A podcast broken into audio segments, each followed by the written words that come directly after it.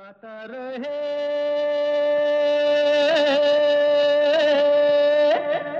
मेरा दिल। नमस्कार गुड इवनिंग दोस्तों। वेलकम टू गाता रहे मेरा दिल। मैं हूँ आपका दोस्त, आपका होस्ट समीर और ये शो है इन partnership with Mera Gaana dot com ji the number one karaoke की सर्विस जहाँ पर आपको तेरह हज़ार से भी ज़्यादा ट्रैक्स मिलते हैं, बीस से भी ज़्यादा भाषाओं में ओनली ऑन मेरा गाना डॉट कॉम ज़रूर चेकआउट कीजिए। अगर आप घर पे आजकल बैठे हैं, कुछ करने को नहीं है, कहीं जाते नहीं हैं which is a good thing to entertain yourself with some karaoke की सिंगिंग साइनिंग अप मेरा गाना डॉट कॉम तो पिछले हफ़्ते हम आपके लिए मुस्कुराहट मुस्कुराने का शो लेकर आए थे और अनाउंस किया था कि आज हम रफ़ी साहब की बात करेंगे। तो कुछ लोगों ने पूछा, भाई, रफ़ी साहब क्यों अचानक उनका, उनकी थीम कैसे उनका कोई बर्थडे नहीं है, वो तो दिसंबर में होता है। हालाँकि उनकी डेथ एनिवर्सरी जुलाई में होती है। तो मैंने कहा, क्यों नहीं? रफ़ी साहब का कभी भी शो करें, कोई जस्टिफिकेशन की ज़रूरत ही नहीं है, क्योंकि इतने पसंद हैं रफ़ी साहब सबको। और मैंने कई बार उनके स्पेशल शोज़ किए हैं, और जब भी स्पेशल शोज़ किए हैं, बहुत बेशुमार गाने आप लोग बड़े ही शिद्दत से, बड़े ही प्यार से रिकॉर्ड करके भेजते हैं। तो आज भी कुछ इसी तरह का शो होने वाला है। तो कोई बहाना, कोई जस्टिफिकेशन की ज़रूरत नहीं है रफ़ी स्पेशल करने के लिए। तो हाँ आज का जो रफ़ी स्पेशल होगा, वो आप लोगों की आवाज़ में गाने भेजे होंगे। It's not a classic Rafi special in the sense कि रफ़ी साहब के गाने उन्हीं की आवाज़ में। हालाँकि किसी दिन मैं ख़ास शो बनाऊँगा उनकी पूरी लाइफ हिस्ट्री पर, लेकिन वैसे सभी जानते हैं रफ़ी साहब की ज़िंदगी के बारे में, कैसे उन्होंने सीखा, कहाँ पैदा हुए वगैरह। वो सब बातें आज के शो में नहीं करेंगे will just focus on his songs और कुछ ना कुछ बीच में कहानियाँ तो ज़रूर होंगी तो जनाब अमृतसर फ़ेमस है गोल्डन टेंपल के लिए अमृतसर फ़ेमस है खाने के लिए अमृतसरी कुलचे हो मखनी दाल हो चिकन टिक्का हो you know one of the best food, the dhaba food that you'll get is in the city of Amritsar. I've tried it. And if for nothing else, I would love to go back for of course the Golden Temple and the food of Amritsar लेकिन अमृतसर ने हमें एक नायाब तोहफा भी दिया। वो है मोहम्मद रफ़ी। तुम जो मिल गए हो तो ये लगता है कि जहाँ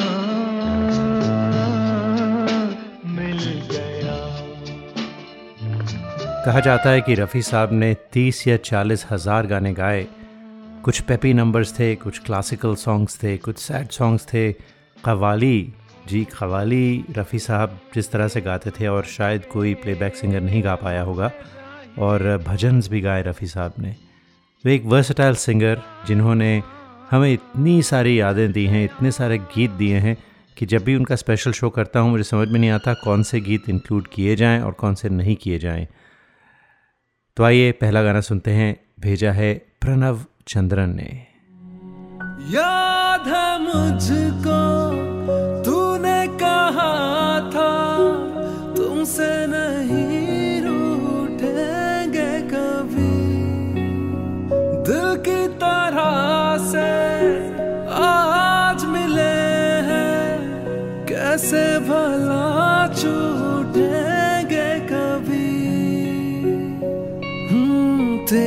बाहों में बीती हर शाम, बेवफाए भी क्या याद नहीं। क्या हुआ? तेरा वादा, वो कसम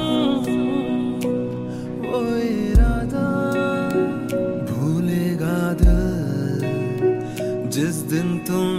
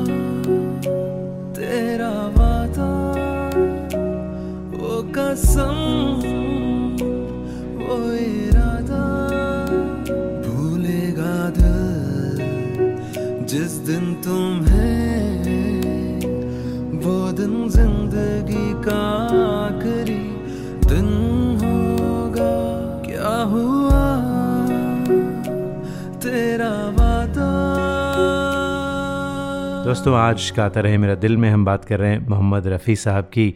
और बाय द वे रफ़ी साहब ने शुरुआत जब उन्होंने की तो कोई गाना सीखा नहीं था। बस उनके गाँव में एक फ़कीर आया करता था, जो गाता था और रफ़ी साहब मीलों भागते रहते थे फ़कीर के पीछे, उसे सुनते रहते थे और उस फ़कीर की तरह गाने की कोशिश करते थे। रफ़ी साहब को कोई तालीम हासिल नहीं थी, कोई स्कूल नहीं अटेंड किया, उन्होंने बस एक या दो जमात पढ़े थे, कहते हैं। और सारी इंस्पिरेशन शुरू शुरू में उन्हें मिली थी के एल सहगल से। बल्कि लाहौर में एक बार शो हुआ था, के एल सहगल परफॉर्म कर रहे थे तो वहाँ रफ़ी साहब को गाने का भी मौका मिला था। और अगर आप आज के बॉलीवुड सिंगर्स से पूछें कि उन्हें किसने इंस्पायर किया, ज़्यादातर सिंगर्स रफ़ी साहब का नाम लेते हैं। जैसे कुमार शानू कहते हैं, जो ठहराव था उनकी आवाज़ में, वो कुमार शानू ने रफ़ी साहब से सीखा।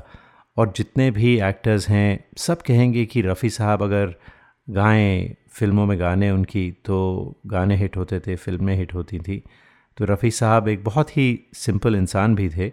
तो कुछ और उनकी, रफ़ी साहब की जो सिंप्लिसिटी है, उसकी कई मिसाल हैं, वो बात करेंगे। तो नितेश रमन ने हमें ये गाना भेजा है, बहुत ही प्यारा गाना है one of my favourite songs आपके हसीन रुख पे आज नया नूर है। जी, नैयर साहब का म्यूज़िक था, अनजान ने लिखा था गाना। फ़िल्म थी, बहारें फिर भी आएँगी। धर्मेंद्र और तनुजा पर ये फिल्माया गया था। तो सुनते हैं, ब्यूटीफुल सॉन्ग। आपके हसीन रुख पे आज नया नूर है। मेरा दिल मचल गया तो मेरा क्या कसूर है? आपके हसीन रुख पे आज नया नूर है। मेरा दिल मचल गया तो मेरा क्या कसूर है? आपके निगाह ने कहा तो कुछ ज़रूर है। मेरा दिल मचल गया तो मेरा क्या कसूर है?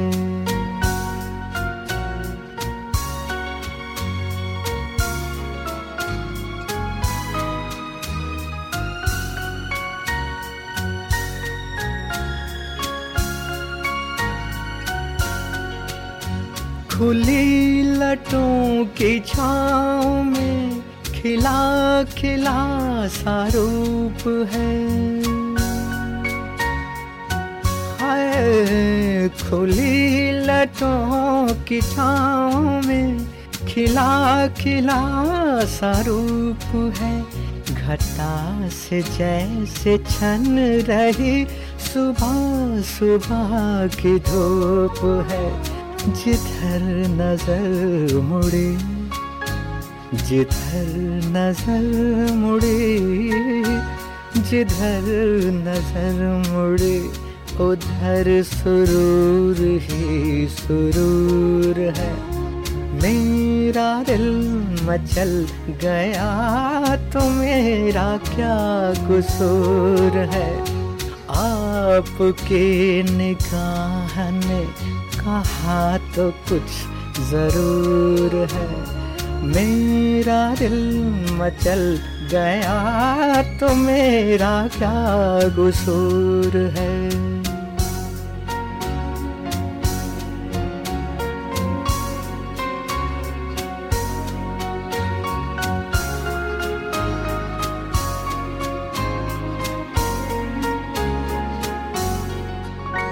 झुकी झुकी निगाह में भी है बला की शोखियाँ। हाय, झुकी झुकी निगाह में भी है बला की शोखियाँ। दबी दबी हँसी में भी तड़प रही है बिजलियाँ। शबाब आपका। शबाब आपका शबाब आपका, नशे में खुद चोर चोर है। मेरा दिल मचल गया तो मेरा क्या कसूर है? आपकी निगाह ने कहा तो कुछ ज़रूर है। मेरा दिल मचल गया तो मेरा क्या कसूर है? आपके हसीन रुख पे आज नया नूर है। मेरा दिल मचल गया तो मेरा क्या कसूर है?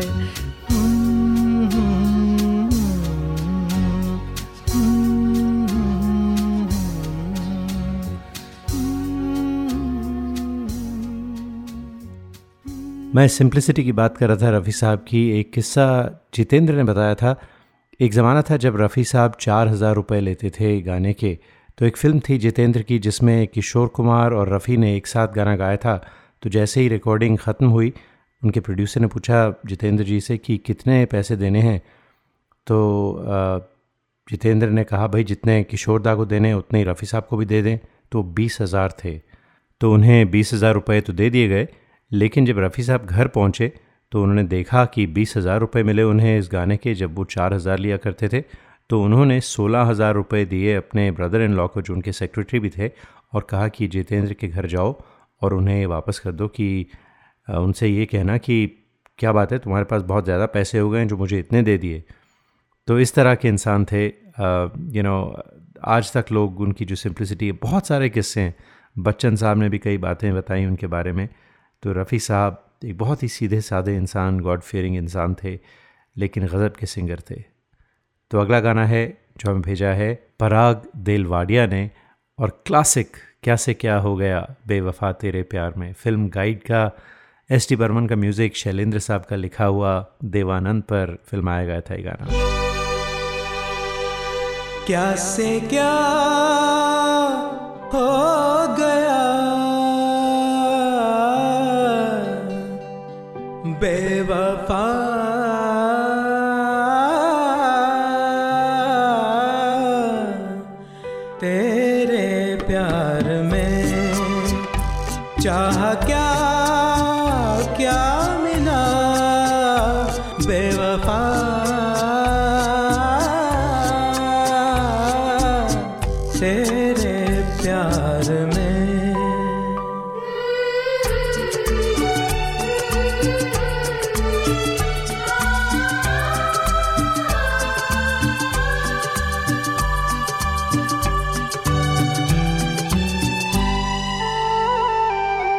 चलो सुहाना भरम तो टूटा।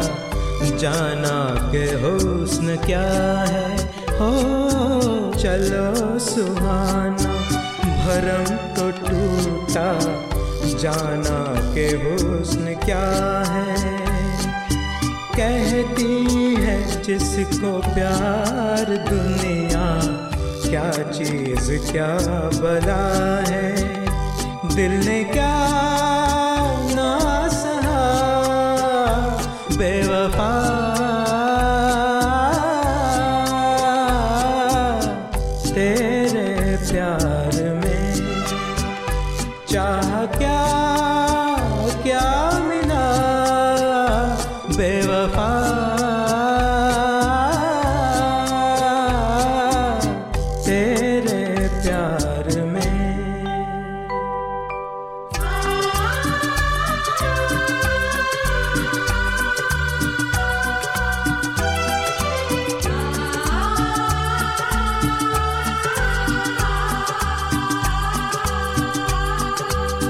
तेरे मेरे दिल के बीच अब तो सदियों के फासले हैं। हाँ तेरे मेरे दिल के बीच अब तो सदियों के फासले हैं। यकीन होगा किसे के हम तुम एक राह संग चले हैं।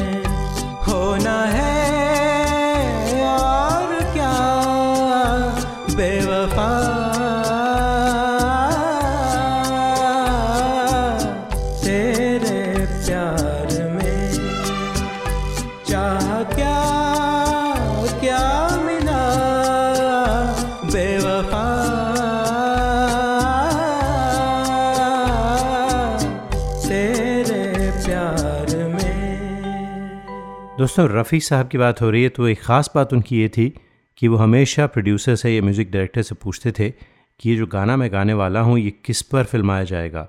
और फिर उसी हिसाब से अपनी आवाज़ और अपने अंदाज़ को मोल्ड करते थे ताकि वो जो गाना है, वो उस फेस को, उस एक्टर को सूट करे। तो अगर आप सुने नया दौर का उड़े जब जब जुल्फ़ें तेरी, या आप सुने तो बिल्कुल दिलीप कुमार साहब की याद आती है या सुने आप सर जो तेरा चकराए तो आप बग़ैर पिक्चर देखे भी समझ जाते हैं कि ये जॉनी वॉकर पर फ़िल्म आ गया था। और मेरा ये यकीन है दोस्तों कि अगर शम्मी कपूर के लिए रफ़ी साहब नहीं गाते तो शायद शम्मी कपूर इतने सुपर हिट एक्टर ना होते शायद। तो उनके क्लासिक गाने हैं, चाहे आप एन इवनिंग इन पेरिस ले लें या बहुत सारे गाने हैं, मैं किन किन गानों का नाम बताऊँ आपको। उनमें से एक गाना है, दीवाना हुआ बादल, फ़िल्म कश्मीर की कली का। तो आज ये हमें गाना भेजा है रिकॉर्ड करके राजू चिदम्बरम ने, जो बे एरिया में रहते हैं और साथ में संयुक्ता कृष्णन, जो दुबई में रहती हैं। तो इन दोनों की आवाज़ में सुनते हैं।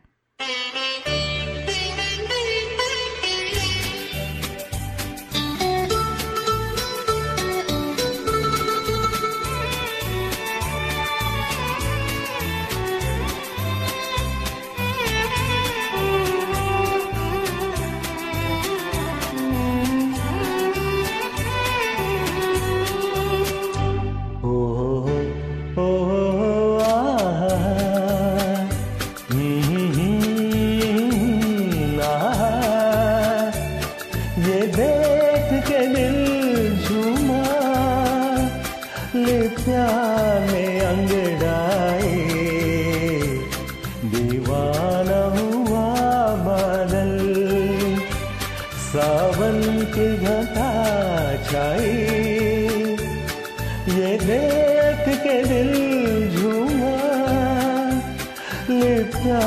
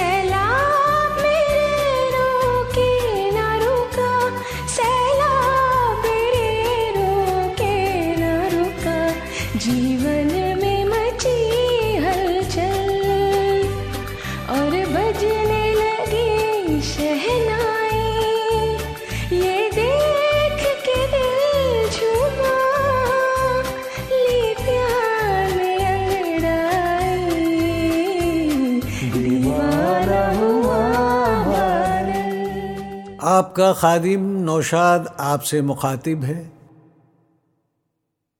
एक दिन एक नौजवान गायक मुझे आया नज़र, जिसने रोशन कर दिए संगीत के शामो सहर। वक्त के फनकारों में उसका अलग था एक मकाम। ज़िक्र जिसका कर रहा हूँ मैं रफ़ी था उसका नाम। हुजूर फनकार कभी मरता नहीं है। वो अपने फ़न के ज़रिए हमेशा ज़िंदा रहता है। आज भी मोहम्मद रफ़ी संगीत प्रेमियों के दिलों में ज़िंदा है। मैंने अर्ज़ किया था कि गायकी है हुस्न फ़न तेरा रफ़ी, तेरे फ़न पे हम सभी को नाज है। मेरी सरगम में भी तेरा ज़िक्र है, मेरे गीतों में तेरी आवाज़ है। ये आवाज़ थी नौशाद साहब की और सब जानते हैं कि नौशाद साहब ने रफ़ी साहब के साथ बहुत काम किया, बहुत सारे सुपर हिट गाने दिए।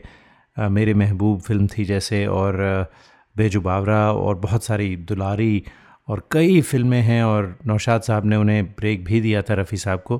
तो रफ़ी साहब का करियर, नौशाद साहब के करियर के साथ बहुत करीब से जुड़ा हुआ था और शकील बदायूनी साहब भी क्या कॉम्बिनेशन था इन तीनों का। बल्कि मुझे याद आता है जो सबसे फ़ेमस भजन है भगवान फ़िल्म बेजुबावरा का वो आप देखें, एक मुस्लिम ने लिखा, शकील बुदायूनी ने। नौशाद साहब ने उसे बनाया म्यूज़िक दिया और रफ़ी साहब ने गाया। The most famous bhajan ever in an Indian Bollywood film क्या बात थी, क्या बात थी उस ज़माने की। तो खैर, मेरे महबूब की बात हुई है तो एक बहुत ही प्यारा गाना सुनते हैं नौशाद साहब का म्यूज़िक रफ़ी साहब ने गाया था और आज ये गाना हमें भेजा है अशोक खरे ने।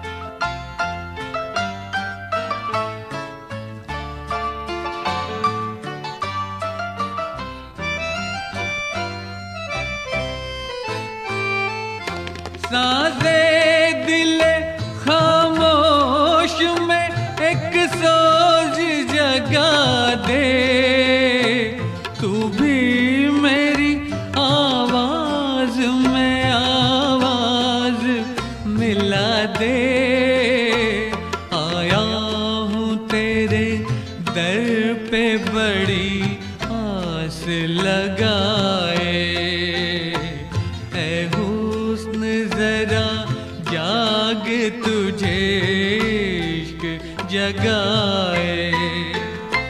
बदले मेरी तकदीर जो तू होश में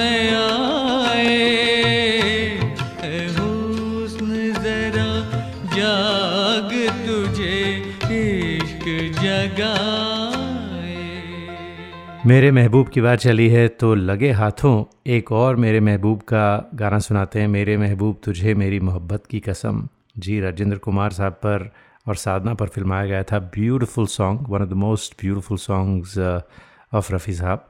और आज नील नदकर्नी जो हमारे शो से काफ़ी सालों से वाबस्ता हैं, इन्होंने भेजा है। न्यू जर्सी में रहते हैं। Neel thank you so much सुनते हैं आपकी आवाज़ में। मेरे महबूब तुझे, मेरी मोहब्बत की कसम, मेरे महबूब तुझे, मेरी मोहब्बत की कसम, फिर मुझे नरगिस आँखों का सहारा दे दे। मेरा खोया हुआ रंगीन नज़ारा दे दे। मेरे महबूब तुझे, मेरी मोहब्बत की कसम।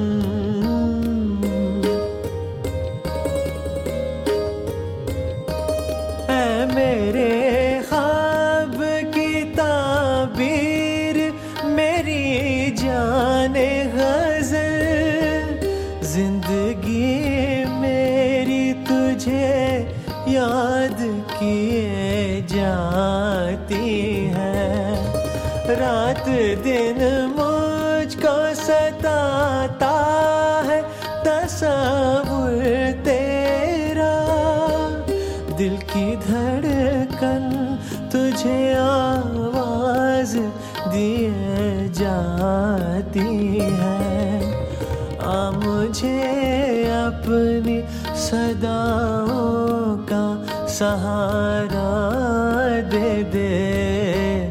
मेरा खोया हुआ रंगीन नज़ारा दे दे। मेरे महबूब, तुझे मेरी मोहब्बत की कसम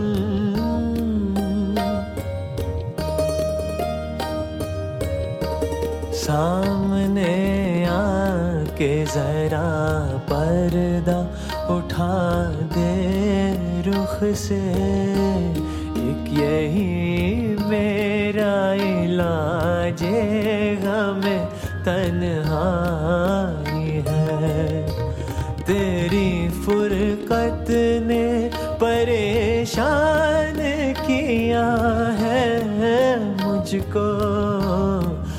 तो मिल जाके मेरी जान पे बन आई है। दिल को भूली हुई यादों का सहारा दे दे। मेरा खोया हुआ रंगीन नज़ारा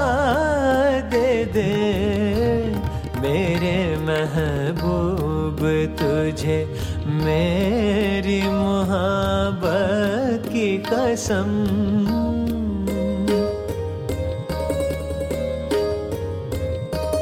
ढूंढता हूँ तुझे हर राह में, हर महफिल में। थक गए हैं मेरी मजबूर तमन्ना के कदम। आज का दिन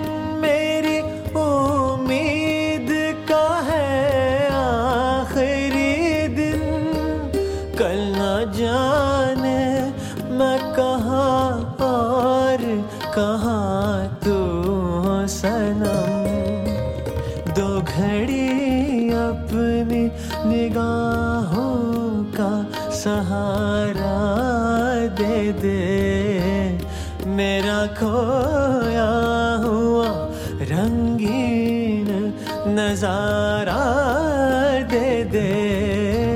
मेरे महबूब तुझे, मेरी मोहब्बत की कसम।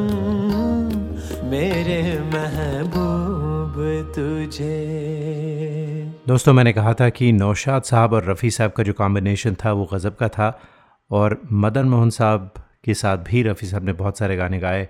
आप सबको याद होगा, तुम जो मिल गए हो फ़िल्म हँसते ज़ख्म और फिर मेरा साया फ़िल्म थी जिसमें मदन मोहन का म्यूज़िक था, बहुत ही गज़ब के गाने थे। उसमें से एक गाना, आपके पहलू में आकर रो दिए। सुनील दत्त पर फिल्माया गया था ये गाना, रफ़ी साहब ने गाया था, आज हमें भेजा है। नीरू ने फ्रॉम फरीदाबाद, ये पहला गाना है जो एक फ़ीमेल वॉइस में आया है रफ़ी साहब का। बहुत अच्छा गाया नीरू, आपने, सुनते हैं।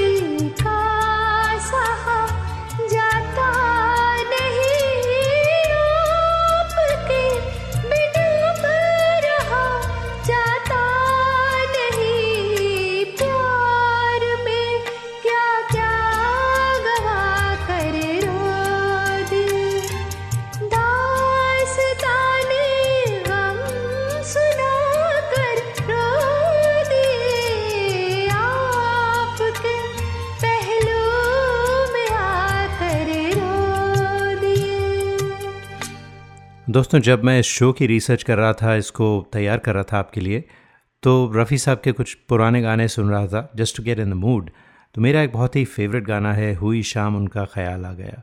धर्मेंद्र पर फिल्माया गया था, शर्मिला टैगोर थी।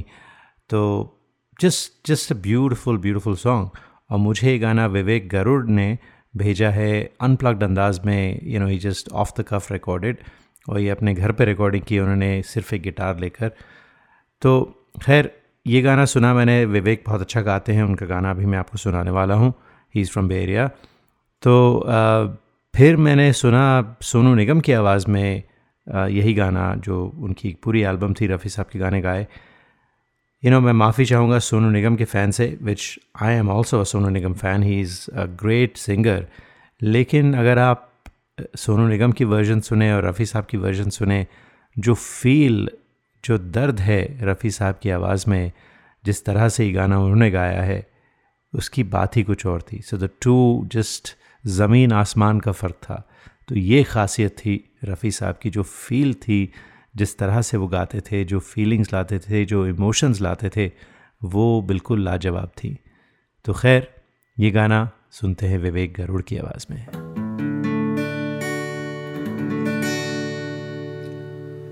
हुई शाम का ख्याल आ गया। हुई शाम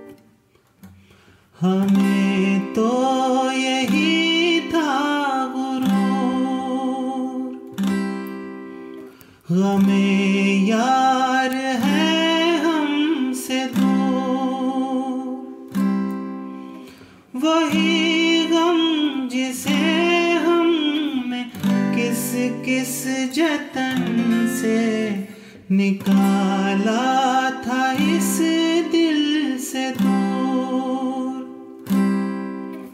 वो चल कर कयामत की चाल गया। वो चल कर कयामत की चाल गया। हुई शाम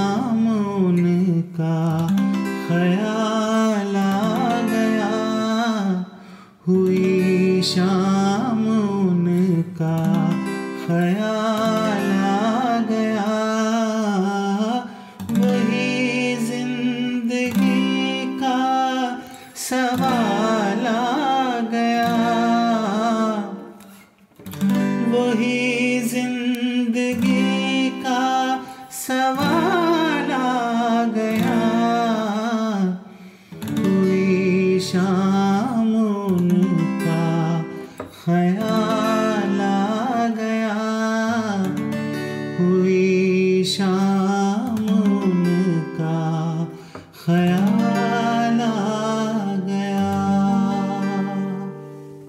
दोस्तों, आज हम बात कर रहे हैं मोहम्मद रफ़ी साहब की। तो बाय द वे अगले हफ़्ते का शो, आज हमने, क्योंकि रफ़ी साहब का शो किया है लेजेंड है। तो एक और लेजेंड किशोर दा, क्यों ना किशोर दा पर शो शो किया जाए। उन पर भी मैंने कई बार स्पेशल शोज़ किए हैं, बहुत सारे शोज़ किए हैं, और उनके बेटे अमित कुमार से भी हमारी काफ़ी लंबी बात हुई थी। तो मैं कोशिश करूँगा कि अगले शो में कुछ किशोर दा की बातें भी लेकर आएँ। कुछ वो जो पुराना इंटरव्यू था, अमित कुमार के साथ दो घंटे का इंटरव्यू था तो उसमें से कुछ जो किस्से हैं वो भी कोशिश करता हूँ कि आपके लिए लेकर आते हैं। तो नेक्स्ट शो जो होगा वो किशोर दा स्पेशल होगा। तो खैर, रफ़ी साहब की बात करते हैं। मैंने एक उनका इंटरव्यू सुना था जो बीबीसी में हुआ था, मेरे ख्याल से सेवेंटीज़ की बात है। तो इंटरव्यूअर ने पूछा, रफ़ी साहब, अगर आप अपने जो पुराने गाने हैं या जितने भी आपने गाने गाए हैं, उस उस वक्त उन्होंने कोई तीस हज़ार गाने गाए हुए थे। तो उन्होंने पूछा कि इनमें से कौन सा एक या कोई ऐसा गाना आपको याद आता है जो बहुत अच्छा लगा आपको? तो काफ़ी सोचने के बाद रफ़ी साहब ने सिंपल सा जवाब दिया, सुहानी रात ढल चुकी, न जाने तुम कब आओगे। फ़िल्म दुलारी का गाना था, नौशाद साहब का म्यूज़िक था इसमें। और अगर आप देखें, गाना इतना सिंपल है उसकी धुन जो थी बहुत ही सिंपल थी। तो he picked that as one of his you know best songs ever खैर, ये गाना आज हमें भेजा है लाहौर, पाकिस्तान से नबील हसन ने। सुनते हैं।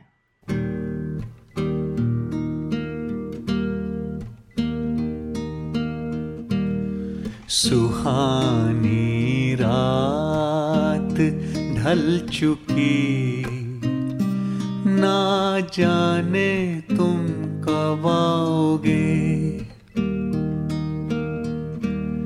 सुहानी रात ढल चुकी। ना जाने तुम कब आओगे। जहाँ की रुत बदल चुकी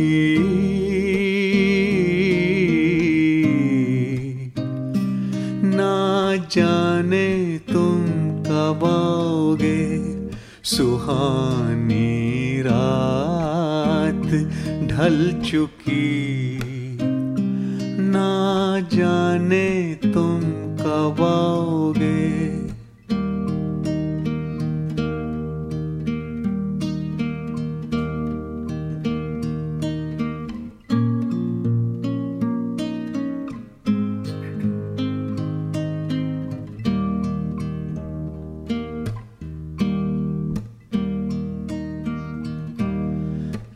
नजारे अपनी मस्तियाँ दिखा दिखा के सो गए। सितारे अपनी रोशनी लुटा लुटा के सो गए।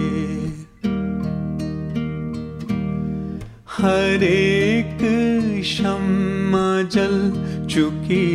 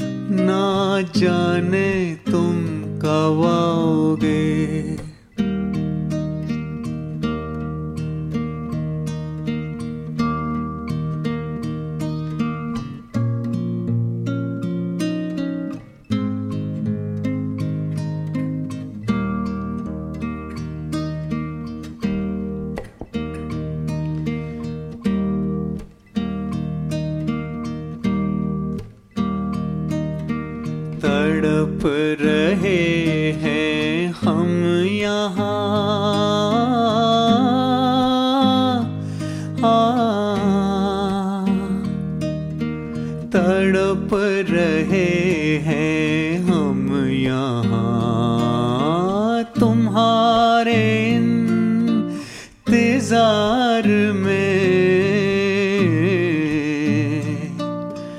तुम्हारे इंतज़ार में। खिजा का रंग आ चला है मौसम बहार में। मौसम बहार में। हवा भी रुख बदल चुकी।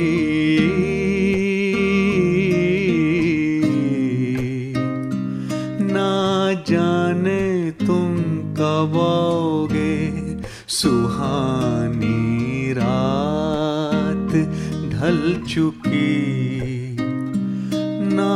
जाने तुम कब आओगे?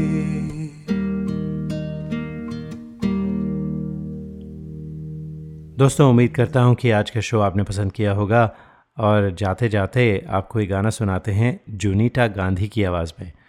तो भाई, आप सोच रहे होंगे, ये जूनीटा गांधी तो प्रोफेशनल प्लेबैक सिंगर हैं, उनकी आवाज़ में आज कैसे? तो बात यह है कि 10 साल पहले ये गाना मुझे आशीष गांधी जो इस गाने में कीबोर्ड पर हैं उन्होंने भेजा था। That time Jonita was not famous in fact तब वो स्ट्रगल कर रही थी और वो यूट्यूब वीडियो बनाती थी और uh, उसके बाद सोनू निगम के साथ उन्होंने कई शोज़ किए। Now she is part of A R Rahman group और रहमान साहब कहते हैं she is one of the most pitch perfect singers तो जोनीटा को सब जानते हैं बहुत सारे गाने गाए हैं लेकिन क्लेम टू फेम मेरा claim to fame not Jonita's कि जोनीटा गांधी को हमने 10 साल पहले अपने शो पर फीचर किया था विद दिस सॉन्ग तो ये हमारा आखिरी गाना होगा। इसके साथ ही दोस्तों, चाहते हैं आपसे इजाज़त। अगले हफ़्ते फिर मुलाकात होगी। तब तक के लिए गाता रहे हम सबका दिल। का चाँद, हो या